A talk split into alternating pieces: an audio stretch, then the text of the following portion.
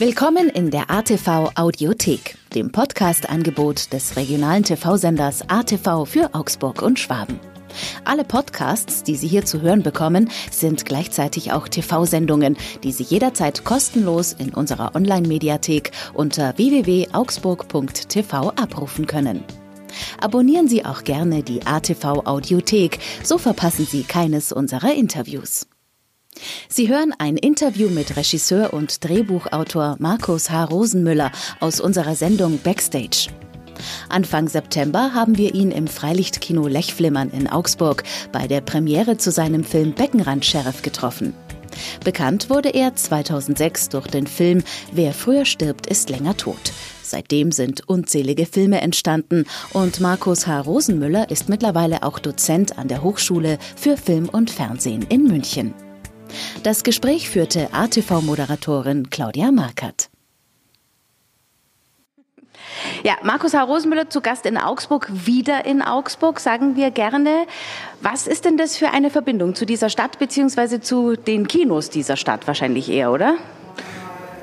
Also ähm, es ist Ich kann die Ursache, die Quelle kann ich gar nicht benennen. Ich kann nur sagen, dass es hier immer besonders toll rennt und dass einfach äh, die Zuschauer hier und so willkommen heißen und die Filme immer so gefeiert werden. Aber warum? Vielleicht triff ich ja gerade mit meinen Themen und mit meiner Art, Filme zu machen, den Geschmack der Augsburgerinnen und Augsburger.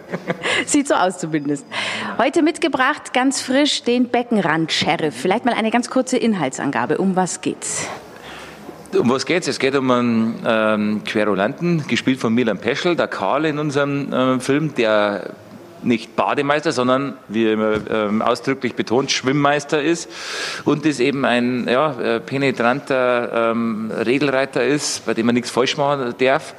Und aber eigentlich ähm, kämen die Gäste schon gar nicht mehr so richtig und sein Bad ist unrentabel und es droht die Schließung und jetzt muss er sich, der Querulant, Außenseiter, plötzlich mit, mit der Ortschaft solidarisieren, um das Bad zu retten. Das ist jetzt mal die Kurzinhaltsangabe. Es geht tatsächlich mal um die bröckelnde Heimat, um was ist eigentlich rentabel und es ist natürlich, ich finde, hier passt es wie die Faust aufs Auge hier, also im Freibad, ähm, also eine Open-Air-Veranstaltung ist natürlich genial.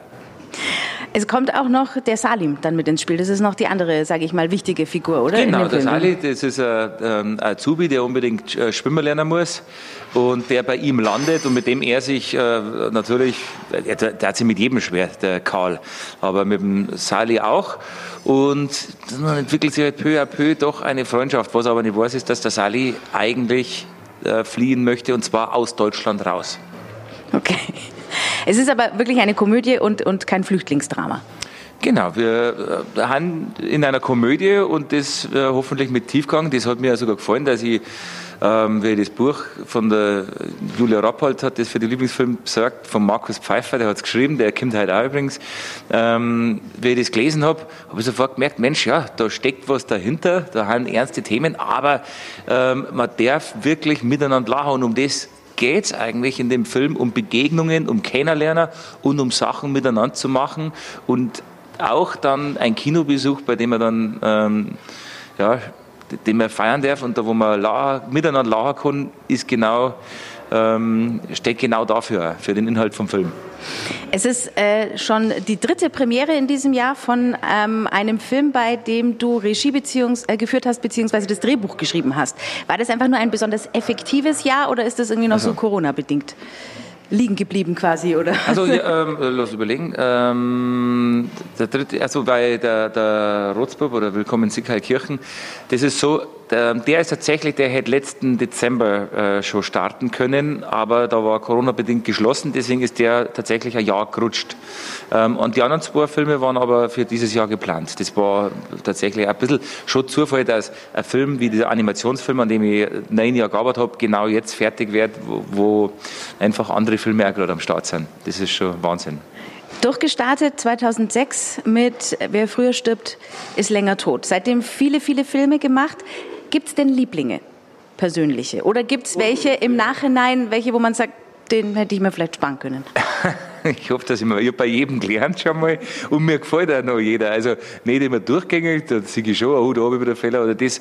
Das ist bei jedem Film, dass du denkst, mei, das, äh, da habe ich Vision gehabt und dann habe ich es vielleicht nicht ganz erreicht an bestimmten Stellen. Andere haben durch die Unterstützung von dem Team noch viel besser geworden, als ich das in meiner Vision gehabt habe, weil die dann gesagt haben, na, das müssen wir so machen und die Schauspieler haben noch eines dazugegeben und ähm, ja, und plötzlich hast du eine Szene, wo du davor selber dachte, ja, das ist ja viel besser. Also das macht einfach wahnsinnig Spaß. Ich mag auch die Abwechslung und mit dem Film habe ich aber jetzt wieder gemerkt, das ist schon was ganz Tolles ist, wenn man die Leute zum Lachen bringt. Und dass ich da eigentlich mich nochmal, ähm, jetzt bei dem Film haben wir auch eins wieder probiert, dass wir Slapstick ähm, ähm, kreieren. Und das ist gar nicht so leicht hergestellt, weil man einen Haufen Geld dafür braucht, weil halt irgendwas zu Bruch oder irgendwo nach oben fällt und, und man braucht ähm, ähm, Stuntmen und Stuntfrauen und man braucht ähm, Special Effekte und womöglich auch VFX also digitale Unterstützung. Und, aber das ist eine so tolle Herausforderung und deswegen mag ich eigentlich in die Richtung von meinen Vorbildern Louis de Finesse, Jerry Lewis, aber, aber Stan und, äh, und Olli, ja, Buster Keaton, dass man so eine Art Filmkunst wieder schafft, wo man, wo gar nicht immer, wo einfach der Unterhaltungswert beim Anschauen und, und das Miteinander dann eigentlich den Sinn gibt, finde ich. Kommen wir mal auf ein Beispiel zu sprechen. Diese eine Szene auf der Baustelle, wo sie mit dem quasi Lastenaufzug rauf und runter und wo am Ende äh, der Betzel einen Farbeimer auf den Kopf kriegt. Wie oft wird so eine Szene gespielt oder war die tatsächlich beim ersten Mal im Kasten? Die, solche Sachen, ja, Teile davon ähm, hat man schon wiederholen können, aber es war, das, das ist jetzt so wir hatten nicht so viel Zeit. Deswegen ist das wirklich, du äh, kannst jetzt zweimal machen oder was. Den Farbeimer haben wir auch eineinhalb Mal gemacht, einmal richtig und einmal noch mal ein bisschen nachgeholfen. Ähm, aber da geht es schon nicht, weil du ähm, bist am Ende vom Tag schon. Du kannst einen, einen, einen Dengler in der Rolle, also Sebastian Betzel gespielt, nicht nochmal und nochmal umziehen, weil also so viel Zeit und Geld haben wir leider noch nicht. Wenn der Film jetzt besonders erfolgreich wird, dann habe ich vielleicht für den nächsten ein bisschen mehr Geld, um noch mehr zu investieren in in Slapstick und in, so, in solche Sachen. Aber das war die Herausforderung. Wir hätten die Szene viel einfacher gestalten können, aber wir haben gesagt, nein, wir machen da sowas wie bei Stan und Olli, wie die vom Baugerüst runterfahren und mit, mit dem Flaschenzug wieder aufziehen und wieder runter und da einen Spaß haben. Genau. Schauspieler äh, spielen wahrscheinlich auch äh, im wahrsten Sinne des Wortes eine, eine wichtige Rolle, vor allem wenn man jetzt schon so viele Filme gemacht hat und ja auch immer wieder, sage ich mal, auf bekanntes Personal zurückgreift.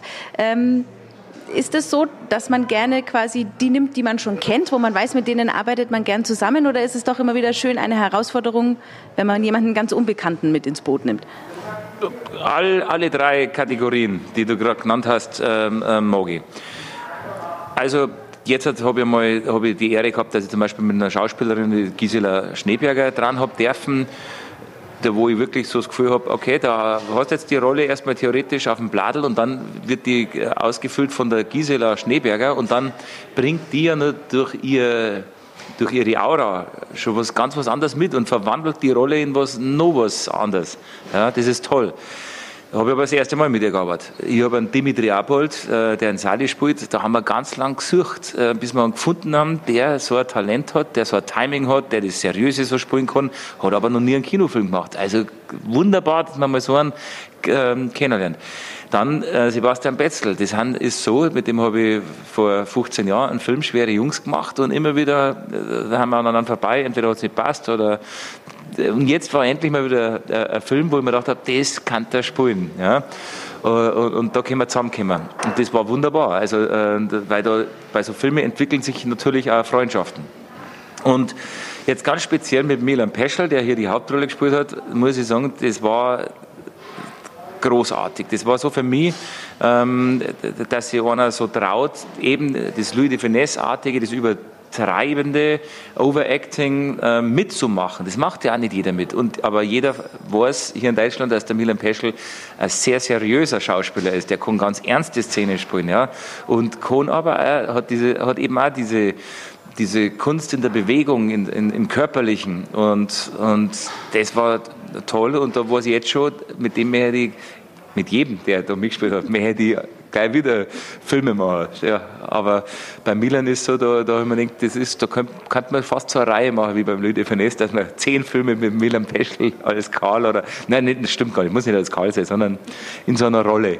Vielleicht auch mal so ein unbeholfener Kommissar oder so. Ja, zum Beispiel. Also viele, viele Möglichkeiten. Gibt es denn noch irgendjemand, wo du sagst, mit der oder dem würde ich gerne unbedingt mal noch drehen? Also irgend so jemand, ja, wie eine Gisela Schneeberger oder so? Dann ähm, das gibt es ganz viele. Ich finde, wir haben ähm, ähm, so großartige Schauspielerinnen und Schauspieler.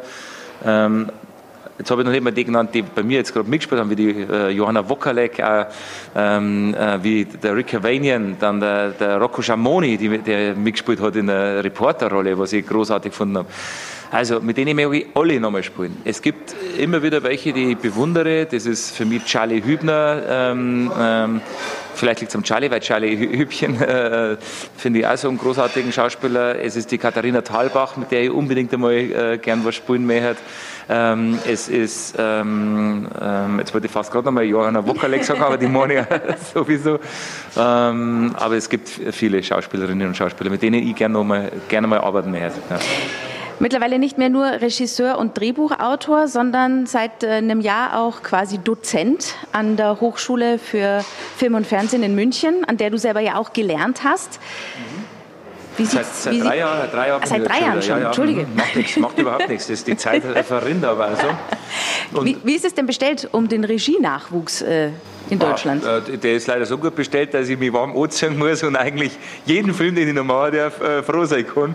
Ich bin begeistert von dem Nachwuchs. Also jetzt, jetzt ich, bin jetzt auch gerade in einer Jury, wo von anderen Filmhochschulen ähm, Filme gezeigt werden und ich bin so, da haben so tolle Sachen dabei. Also da brauchen wir uns überhaupt da brauchen wir keine Sorge haben.